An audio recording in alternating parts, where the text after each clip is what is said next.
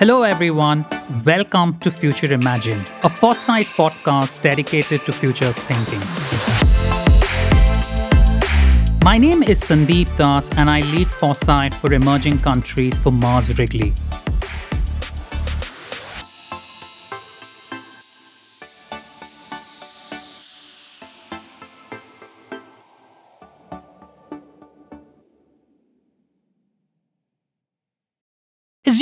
Found out about your host by now, I am absolutely in love with my own narcissistic self and my own stories. As a result, I want to speak about today's podcast topic, centering obviously around me and a bit of emerging countries. When you think of emerging countries, you typically think of large parts of Asia Pacific, South America, Mexico, and Africa. But let me actually bring someone in who is not so narcissistic as I am and who actually understands this space very well. Hello, Sandeep. I'm Salim Zanari, and I head up human intelligence for global emerging markets at Mars Wrigley. I've always been fascinated by the diversity of emerging markets and the wide opportunities they present. One reality is that the contribution to the current business in many industries will be limited from emerging markets because we have big businesses in North America, in Europe, that take the biggest share of the business. However, what's sure is when we look forward to the next 10 years, 20 years, 50 years, the incremental growth that will come will be disproportionately higher in the emerging markets. And the key reason behind that is the current low category development index the low penetration, the low consumption, and the significant acceleration in GDP in economies and also in the consumer spending across several markets in the emerging areas. Thank you, Salim. Interestingly, the first time the term of emerging countries began to enter my vocabulary was around the mid 2000s when I was in college.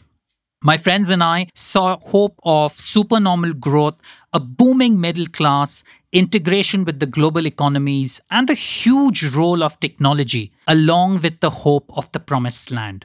To be honest, a decade later, while some of this has come true, a lot of it hasn't. The emerging countries, we suffer from corruption, wealth inequality, gender inequality, poor healthcare infrastructure, and it has borne the brutal impact of the pandemic. However, the one thing that is certain is that the next two decades will belong to the emerging countries. Not because more than half the world's population stays here, not because it is the hotbed of innovation and entrepreneurship, not because of the promise of supernormal growth, but simply because history says that the most prominent kingdoms resided in this part of the world. And history always repeats itself. I'm sure you've heard enough of us by now. We have a fabulous lineup of guests for today's show. Let's get on with it. My name is Blas Maquibar. I lead emerging markets for Mars Wrigley. I am Mexican, so I was born and raised on one of these beautiful, energetic emerging markets that we have. I've been with Mars for around 11 years. I've been having different roles in the corporation from unit roles leading Mexico or Latin America, as well as leading developed markets like the United Kingdom, and then a couple of global roles. And now doing this super exciting emerging markets role. I am a very curious person, always trying to discover things that surprise me through food, through landscapes, through traveling. Every time that I have a chance to get on a bike and discover the different cities, the different towns in our emerging markets, that brings a lot of joy to my heart. I'm Al the uh, executive vice president of a company called Store Labs. So we uh, work with Mars and other major FMCG companies, and we work in technology and understanding shoppers and consumers. So we typically create virtual reality, augmented reality scenes, and then test a lot of the propositions. A lot of the work that I've been doing in my past has centered around the understanding of shoppers across the world, including Latin America, emerging markets. My spare time when that isn't happening, the little spare time that I have, because I work for an Australian company where I'm based in London, so it's, it's all over the world with lots of time zones, is walking. And I think I got myself up to about seven miles a day at the moment from, uh, from a standing start. So hopefully the health or wellness trend starts here. Well, I'm Tony Hunter and I'm a food futurist. My background is food science and technology. I've been in the food industry for 30 plus years and I really find this time to be the most exciting time to be in the food industry that I have seen in all that 30 years. I ended up going to the Good Food Institute conference in 2018 in San Francisco and I came away from that convinced that the food industry was fundamentally changing and that new technologies that we saw were coming into food that we'd never seen before. The one thing I do share in common though with Alki, I consider sport anything that goes fast and makes lots of noise. If it does that, I'm a happy man. Anything that makes noise is sport. Your host is definitely sport material by that. I should also tell members of this audience that your narcissistic host is getting a serious complex listening to the credentials of the guests on this show. But let's get started on that note. What is unique about emerging markets? And this is a question for everyone. And we'll start with you, Blas. When it comes to emerging countries, what is similar about us with the rest of the world? And what is different from a viewpoint of consumer behavior, channel structure, business models, demographic dividend, culinary tastes? Where are we similar and where are we different?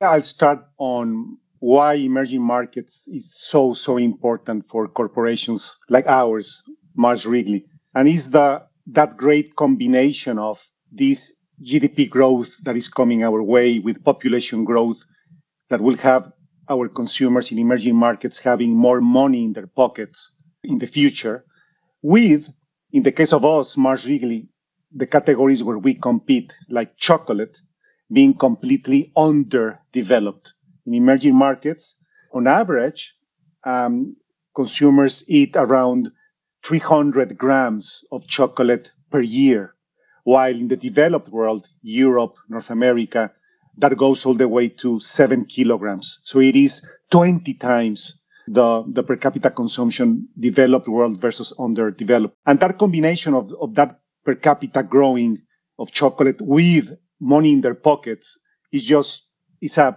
explosion of economic value that, that we need to, to capture. And that is why it's so, so important for corporations like ours to win in emerging markets.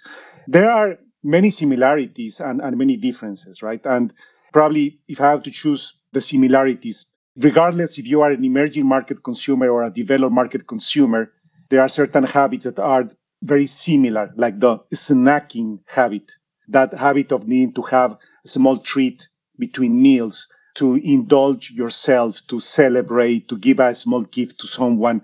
When you are a little bit hungry and you cannot wait two, three hours to your next meal and you want to have something to, to hold you while you continue to work. And all of this is very similar. If you are in New Delhi or you are in New York, you are in Mexico City, Sao Paulo, it's very, very similar. Also, in the big cities in emerging markets, you open your eyes in the middle of the city honestly, you don't know if you are in New York or you are in Los Angeles or you are in Mexico City because it, it's urban. It feels the energy, buildings, modern trade. Uh, you, you, can feel the, the, the vibrancy of, of things, right? And of course, if I enter into the differences, is that the big cities do not represent emerging markets because, of course, we have the rural aspect of it. And that also leads into the having less money in their pockets versus the developed consumer. And that having less money in their pockets translates into a series of big changes and differences versus the developed world, starting with the fragmented trade, where, as you know, in, in the majority of our emerging markets, 65% of the consumption is still done in what we call mom and pops or fragmented trade because they are very convenient they play a social role in that neighborhood. Sometimes they even lend a little bit of money or product to their consumers. The price points, not only snacking, but in general, the price points are at a much lower level than in the developed world, right? And all of that, of course, is a consequence of the consumer having less money in their pockets, which is one of, of the biggest differences versus the developed world, Sandeep. Thank you, Blas. That was that was very very insightful, and thanks for raising so many topics. I'm going to come back to some of the points uh, you raised. Tony, coming to you. So I am someone who loves eating, absolutely. So when you take someone like me and my counterpart, say in New York, who also loves eating, how are we similar and how are we different? I'm based down in, Brisbane, Australia. So obviously, our focus really is of nature export and outwards up into the, the Asia market. And I think the biggest fundamental difference I see that's driving the future of food is the fact that something like 45 to 50% of the eh, Asia market are Gen Zs or millennials. And Gen Zs and millennials are what very much is going to drive the future of food in, in Asia. And their values are what's going to drive the future of food. And I think I see, particularly in the alternative protein space, where I look at the reason people buy things in the Asia markets versus what they buy in New York, there's Sandeep, where they may have um, animal welfare issues and sustainability. It's quite different in the Asia market. It's far more around health, looking at what they eat, ingredients lists, and all that sort of thing. And I think the other big difference is that a lot of millennials in Asia are actually earning more than their parents. Whereas in the US, millennials earn 20% less at the moment at the same stage of life as their parents do. So I think we're going to see that that disjoint between the two markets, between the Asia markets as they develop, and as Blas mentioned, we've got increasing affluence in those markets. We've got the rising middle class. So I think that we're going to see a difference in those two markets. I don't expect the Asia market to simply duplicate exactly what we've seen in the developed markets.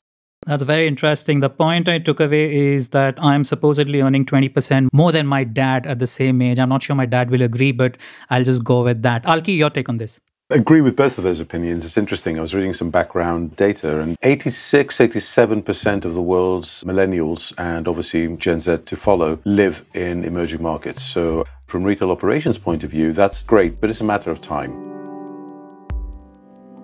The move towards either e commerce or modern trade, just throw a fly in the ointment there, is going to be a matter of time in terms of how that moves across. So I think the figure for the world's Gen Z overtaking their parents completely, I've read somewhere, was around 2031 when it'll be a definitive thing where, you know, that next generation will come along.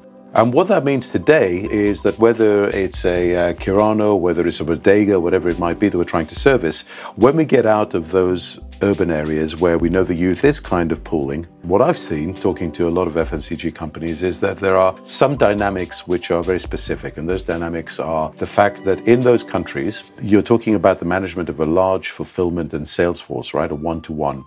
You're talking about a lack of compliance in terms of being able to monitor that and be able to see how your brand is particularly displayed. You're talking about, I think, the fact that the types of SKUs and the fulfillment, you know, rather than multi packs and things that would suit a big uh, modern trade, have to necessarily be single SKUs. Sometimes, you know, the pricing that Blas spoke about is very important. And the, the final thing is, I'm really curious, and I'm sure we'll talk about it on what effect the ravage of, of COVID has had on these countries, which is disproportionate and continuing, and whether that will drive people back into a more insular local view in terms of, you know, everything from being wary on hygiene and wanting to, to know the local shopkeeper, uh, right through to the dynamics of multinationals really taking it as an opportunity and investing in those markets and, and really kind of changing the cycle. That's very interesting. And I want to steer the conversation into existing channels, fragmented, as Blas called it, and the futuristic channels, which are e-com. And Blas, will I'll, I'll come to you on your view in this. If you see the popular press in our part of the world, a topic that gets a lot of coverage is e-com or digital com, as we call it. And as of today, for most countries in emerging markets, e-com is less than 10% of total business, uh, except China. Maybe China is an outlier. What is your take on this channel? Do you believe the ecom channel can become significant in the next decade? Or do you think at some point this is a bit of unnecessary hype? To all the leaders who are listening to this podcast, there's always this question that they have in mind Is the effort and the media coverage in the ecom channel worth it? Yeah, no, that's a, it's a very good question. And probably if you ask some of our leaders this question five, ten years ago, there was not a real belief that e-commerce could become something big, right? And there was this skepticism around it. But but what I can tell you for our leaders, of course, including myself, is that e-commerce is going to be probably the number one source of growth in the next 15 years.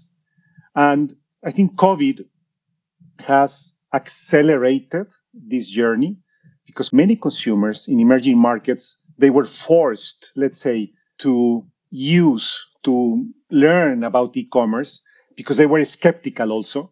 And they they noticed that it is great convenient that that is reliable that they could order food product whatever they wanted to their house etc and and it worked and they loved it. For me the most important question is that e-commerce is not an, an umbrella statement, right? It is not just ordering on Amazon or on these food delivery companies like Deliveroo in London or Uber Eats, etc. It's going to be much more complex than that. Let me give you one, one type of complexity. I talked about uh, millions of mom and pops that we have in emerging markets. I think one of their crucial journeys is for them to digitalize so that they will start embracing the digital era so that they will, in, in pragmatic terms, they will receive direct orders digitally from their clients on that neighborhood and they will fulfill those orders from that mom and pop on that neighborhood right? So that is another angle of e-commerce. It's not only the walmarts and the carrefours and the amazons of this world. It will permeate across all of that. You have also the dark kitchens that these restaurants that do not have a name and they will serve uh, consumers and, and products like ours, our chocolate, our gum, they also will have a source of growth in, in those dark kitchens.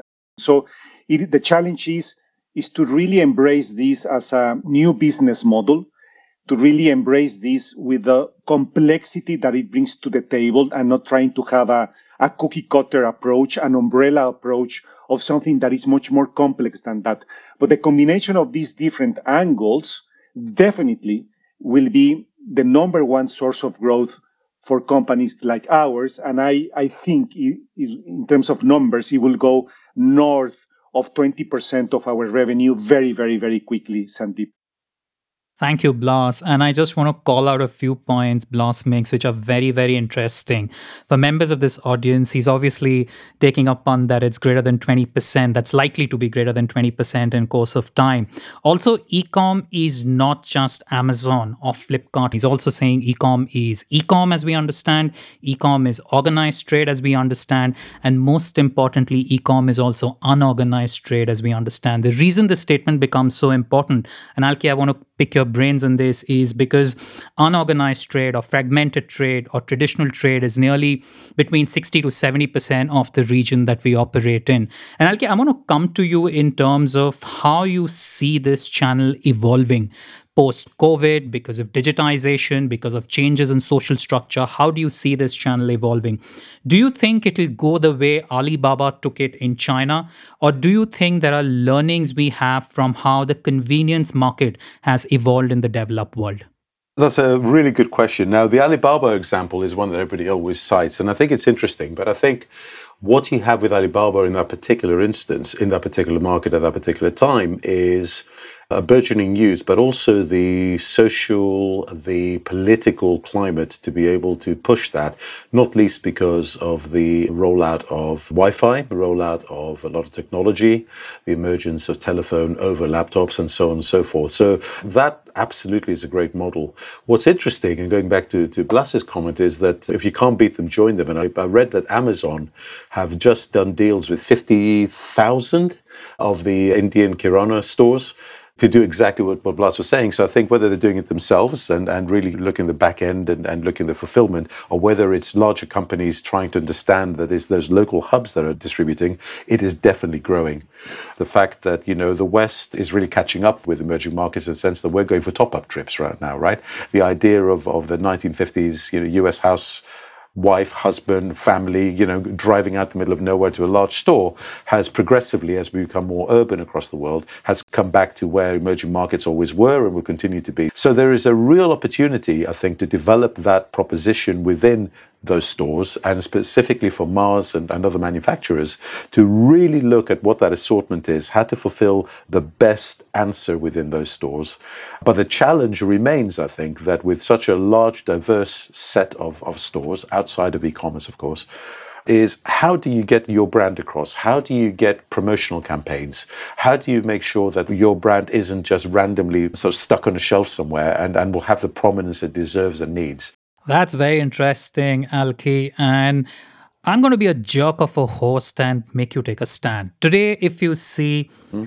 traditional trade is more than 60% of our business, by and large, across our part of the world. Mm-hmm. Say we have this podcast episode in 2031, 10 years down the line. What's your sense of how much that number will be? This is a finger in the air. I'd be very surprised if it was under 45%. That's a brave, brave prediction. If you analyze the starting remarks our incredible guests made, you will notice a lot of reference to health and wellness. And if you look at the newspapers in our part of the world, this topic has been getting phenomenal traction and phenomenal coverage. Honestly, this topic is not new, but what the pandemic has done has ensured that the gamut of this conversation has expanded significantly, incorporating elements of physical health, mental health, social circles, food consumed, and graceful aging. I particularly resonate with graceful aging a lot.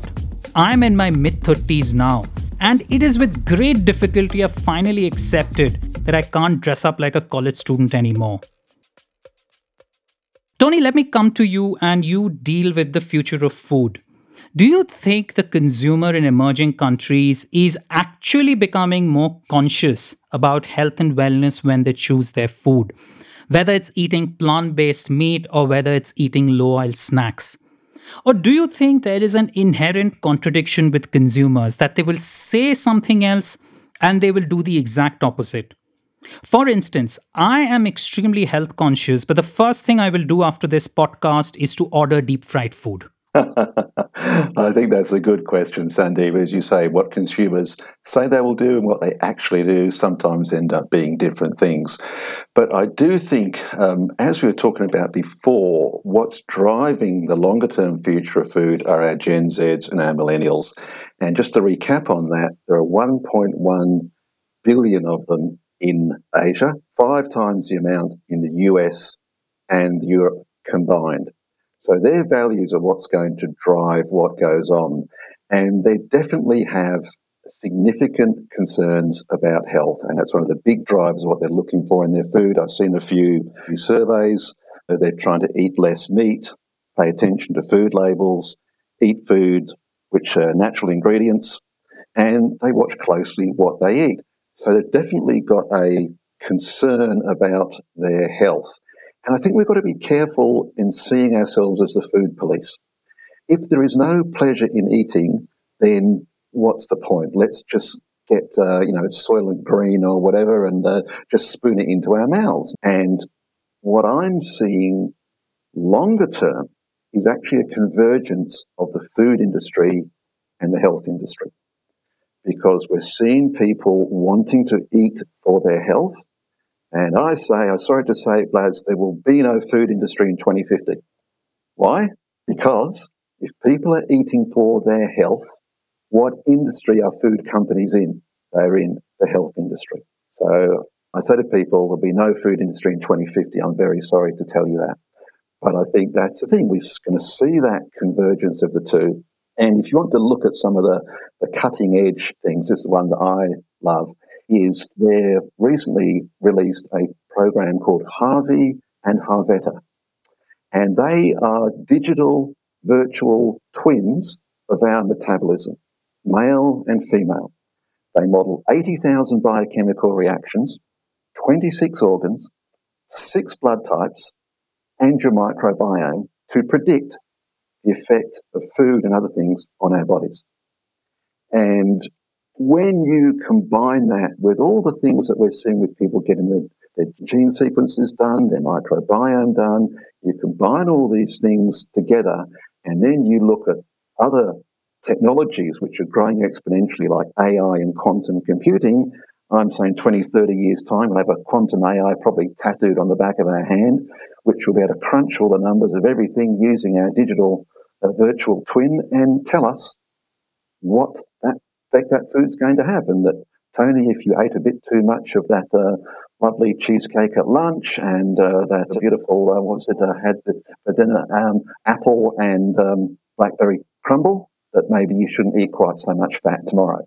Thank you, Tony, for that. I'm just picturizing the future. Imagine when I'm sitting with deep fried potatoes in front of me, and there's a chip that's telling me each stick is worth 50 calories, and I have that. And the next stick, if you have, you will live one year lesser. Oh my God, that that that sounds absolutely terrible. But Blas, let me come to you and expand this view to the view of a corporate. So, how do you think leading companies in our part of the world can drive this? Increasing focus in health and wellness, especially when it comes to the company's employees or company's associates. From your personal experience, what typically works as a corporate intervention and what is difficult about this journey?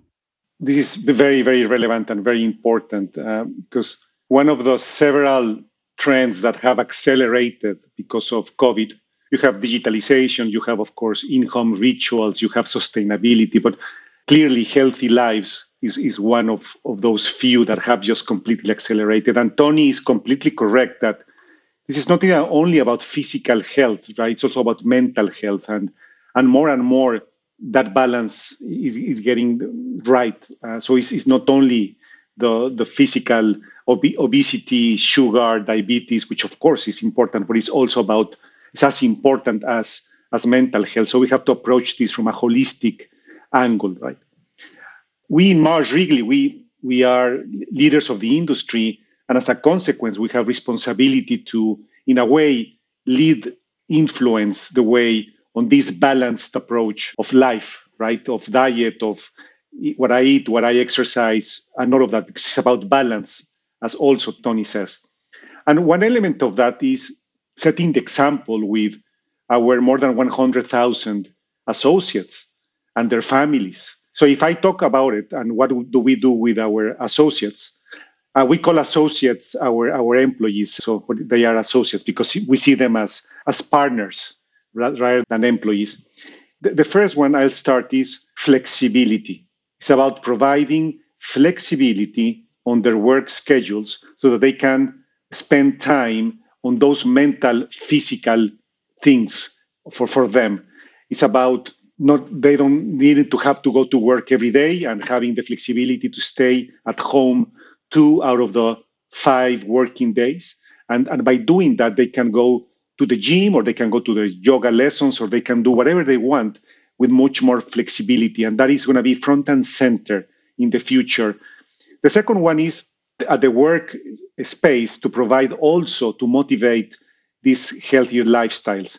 Trying to have access to gymnasiums trying to have access to yoga places, to places of mindfulness within the, the workspaces on top of our great snacking products, because I truly believe that our products have space in anyone's diet with moderation, of course. But on top of our chocolates, M&Ms or Snickers or our gum, also we are providing our associates with vegetables and fruit for, for them to snack so that they can be balanced in the way they are also doing their snacking. Finally, is how do we partner with local governments to also motivate the, the healthy lifestyles. And, and in many different countries where Mars operate, we have partnered with governments for the associate to receive, let's say, a little bit of subsidy for them to get into a formal gym, for them to buy a bicycle, for them to, to be able to to have a discount on sport equipment, etc., etc. And I think then the combination of flexible working schedules with us really showcasing the balanced way of snacking, and finally partnering with external stakeholders like governments to really help and, and partially subsidize in a way these physical and, and mental activities. The combination of those three things, we believe, can can help. our associates embark on that very important healthier lifestyle as Sandeep. Thanks, Blas. And I will talk from my personal experience. I've worked for five companies in my career. And I think Mars Wrigley absolutely means every word what Blas is saying. Every word that he's saying actually gets translated into real life. And it takes the physical and mental health of its associates very, very seriously. So thank you for that, Blas. And I hope we keep going on this journey. When we talk about emerging countries, we have to speak of youth, the young people. And I like to think I'm a part of the youth club, although my birth certificate refuses to agree to it. Nearly half the population in our part of the world has the age of 30 years. This is a source of enormous advantage. I'm not going to state the obvious, but the Gen Z consumer is aspirational. The Gen Z consumer is conscious about the economy. She's more aware. She has more opportunities and much, much more. I'm going to be a jerk, which I'm really good at, and ask each of you the following question. Tell us one thing about the youth in our part of the world which you admire, and one thing about the youth which you absolutely detest. If you ever want to rant about your nephew or your kids, this is the platform to do it. So, Blas, I will put you on the spot first. What I love, admire, is this sense of purpose, this sense of trying to embark on a holistic life, that life goes way beyond work, right? And has its different elements to make it a rich, happy life. And I see this clearly in that generation. And probably I didn't see that with myself when I was younger. We were probably too work driven, not really understanding the importance of the different aspects of life, having a clear purpose, for example, to give back to community, to give back to the world.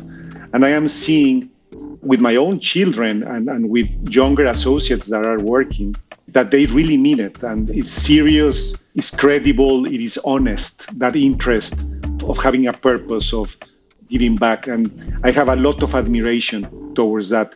And that is leading, for example, to many of, of them not wanting to work for a corporation and probably 30 years ago, 20 years ago, when I started my career, everyone that I knew died to work for a big corporation, right? And now it's not the case. Huh?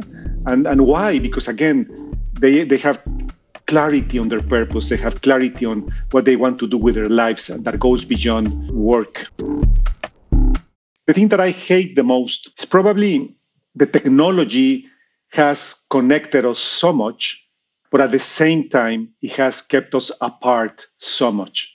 And I've seen the overuse of phones and overuse of tablets and the overuse of chatting and at the expense of those very valuable physical connections that again probably i used to have when i was younger right in the way that we played in the way that i interacted with my friends in the way that i interacted with my parents was was more physical right and I, I think that the, the, world, the youth, will start to seek more of, of these physical connections that are closer, that are more human, versus the all of it being being digital.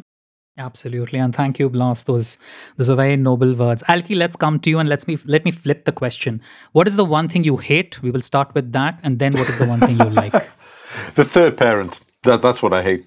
There's me, there's their mum, and then there's Google. As much as I never understood my parents saying it's because I said so, we really can't say that anymore because there'll be five articles to disprove everything you've ever said. So that's also the flip side, what I love about it, which is that they are far, far, far more savvy than, than we ever were, I think, at that age. I think. But, you know, there, there is a philosophical view, isn't there, or, or a bit of a, a strange sort of. Um, understanding with these with these net natives that imagine if somebody came from space and said, you know what, tomorrow morning I'm going to give you every question ever asked in the world and every answer that can ever come from it. I'm going to put it in the palm of your hand. Go away and do something with it it's an amazing power to have, but like Spider-Man, right? With with much power comes much responsibility, and and I think the thing that I always wonder is have we caught up with the filters to be able to put all of that data into some kind of sense and to be able to to see what's good and what's bad. One of the major conversations we're all having in the Western world is about sustainability, especially after the pandemic and the extreme weather events we're seeing in large parts of the world. in our part of the world, there is always this perennial question mark if consumers really care about sustainability.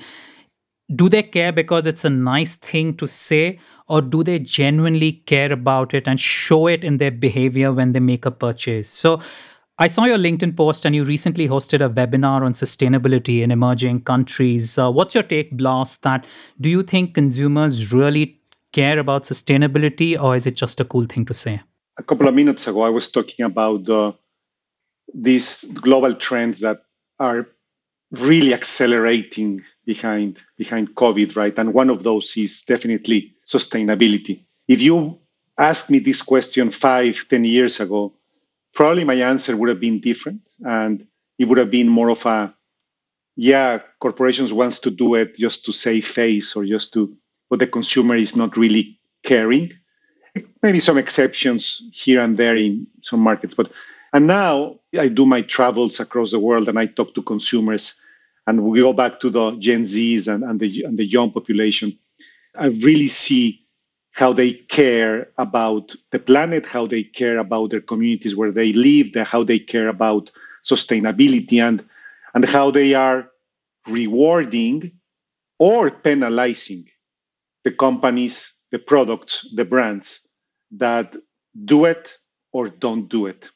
And, and, I, and this is just the beginning eh, of, of something that I think in the next 10, 15 years will only become even more evident and and more important, right? And I, I clearly, I, I, I truly believe that corporations like ours really embarking on a credible, honest, candid sustainability agenda that is not parallel to your business, that is not about writing a check or being a charity, but rather embracing sustainability as how we do business will be front and center of a company that is successful. And in the contrary, companies that don't do it in a credible, honest way, they will not succeed. The trick is that is, is how you bring sustainability, how you do business, and not as a parallel process by finding the sweet spot of mutuality that by, by giving, you receive as you know, we, we are the, the global chocolate leader. We are one of the largest buyers of cocoa in the world. Cote d'Ivoire is the number one producer of cocoa in the world. But the cocoa uh, farming is very fragmented. There are thousands and thousands of farmers that do that, right? And and they they require knowledge, they require capital, they require know-how to succeed to, to have the right yields of cocoa, to make money, to provide for their families, and as a consequence, wanting to continue to, to, to farm cocoa. And we are investing millions of dollars on, on that to provide, again, knowledge, technology, so that they succeed and they, they can make money out of it and they can provide to their families, send their kids to school, etc. Because by doing that, the cocoa farmer will want to stay farming cocoa. And if that happens, there will be enough cocoa to produce chocolate. So that, that is the sweet spot of, it's not about writing a check of, of charity just for doing that. It's doing it because we know it will have a tangible positive effect. But that positive effect will return also to Mars and Mars will succeed. And by Mars being more successful, we can help more, either in the cocoa angle or in any other angle. And, and finding all of that through carbon footprint, to our water usage, to the use of our ingredients, to the way we engage with our consumers, is finding that mutuality angle that will allow us to really embed sustainability on how do we business instead of embracing sustainability as a parallel universe of checks that we need to write. Thank you, Blas. And those are extremely inspiring words. I should say as an employee or as an associate, I'm extremely proud of this company. They do a lot and they mean every word of what they are saying. On that note, I'm moving to the last question I have scheduled for this conversation. What are some of the big implications for FMCG companies as they look to succeed in emerging markets over the next decade? One opportunity and one risk. Key thing in these emerging markets in Asia is localization. Trying to take a product that sells well in London, New York, or Paris is not going to necessarily sell well in Bangkok, Shenzhen, Jakarta and that really looking at how these products fit into people's lifestyles, into their day parts, and how it works for those people in their culture and where they are, that is going to be the key to being successful in these emerging markets. I think the opportunity, really, based on the fact that there is that intimate relationship with local retailers, is perhaps start to take uh, a bit of a view of some of the work that Mars and others are doing in the West in terms of looking at more experiential, more service led offers. I think that is what's going to work. I think being able to take the localization that Tony's talking about, but somehow connect with those local shoppers and make it much more personal to them, as well as perhaps diametrically also looking at some technology that might help together would be a great proposition. As emerging market population evolves, the per capita consumption of the categories where we compete will just explode. The name of the game is increasing our penetration by having the right portfolio, the right products at the right price point, and available in the stores where they shop. Emerging markets, by definition, they are volatile, they are risky. It will require a long term view of things to really build a business, not for the next five years, but rather to build a business for the next generation and having the patience, doubling down so that when the economy gets back on track, you are in a better position. And that will be my view. That unfortunately leads to the end of a fabulous conversation. As your lovely host of this podcast, here are my three key takeaways.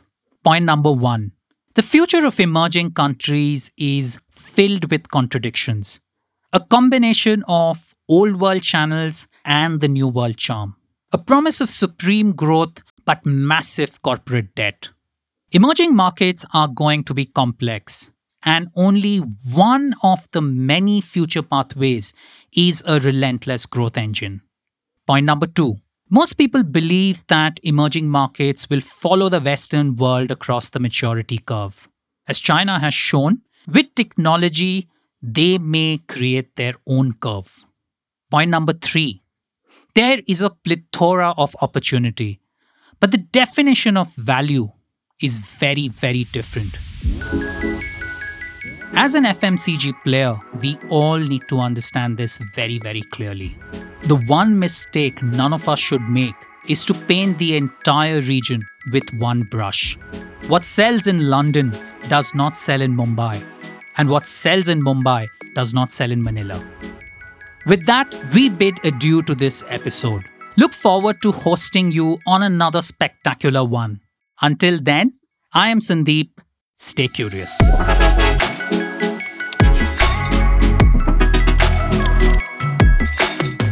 If you enjoy our show, be sure to follow us on Apple, Spotify, or your favorite podcast player so you don't miss new episodes. And if you can, a five star Apple review goes a long way to help us connect with other curious thinkers like yourself, and we really appreciate it. The views expressed on this podcast are that of the show's creators, the foresight leaders within Mars Wrigley, and don't necessarily reflect the views of Mars or other employers.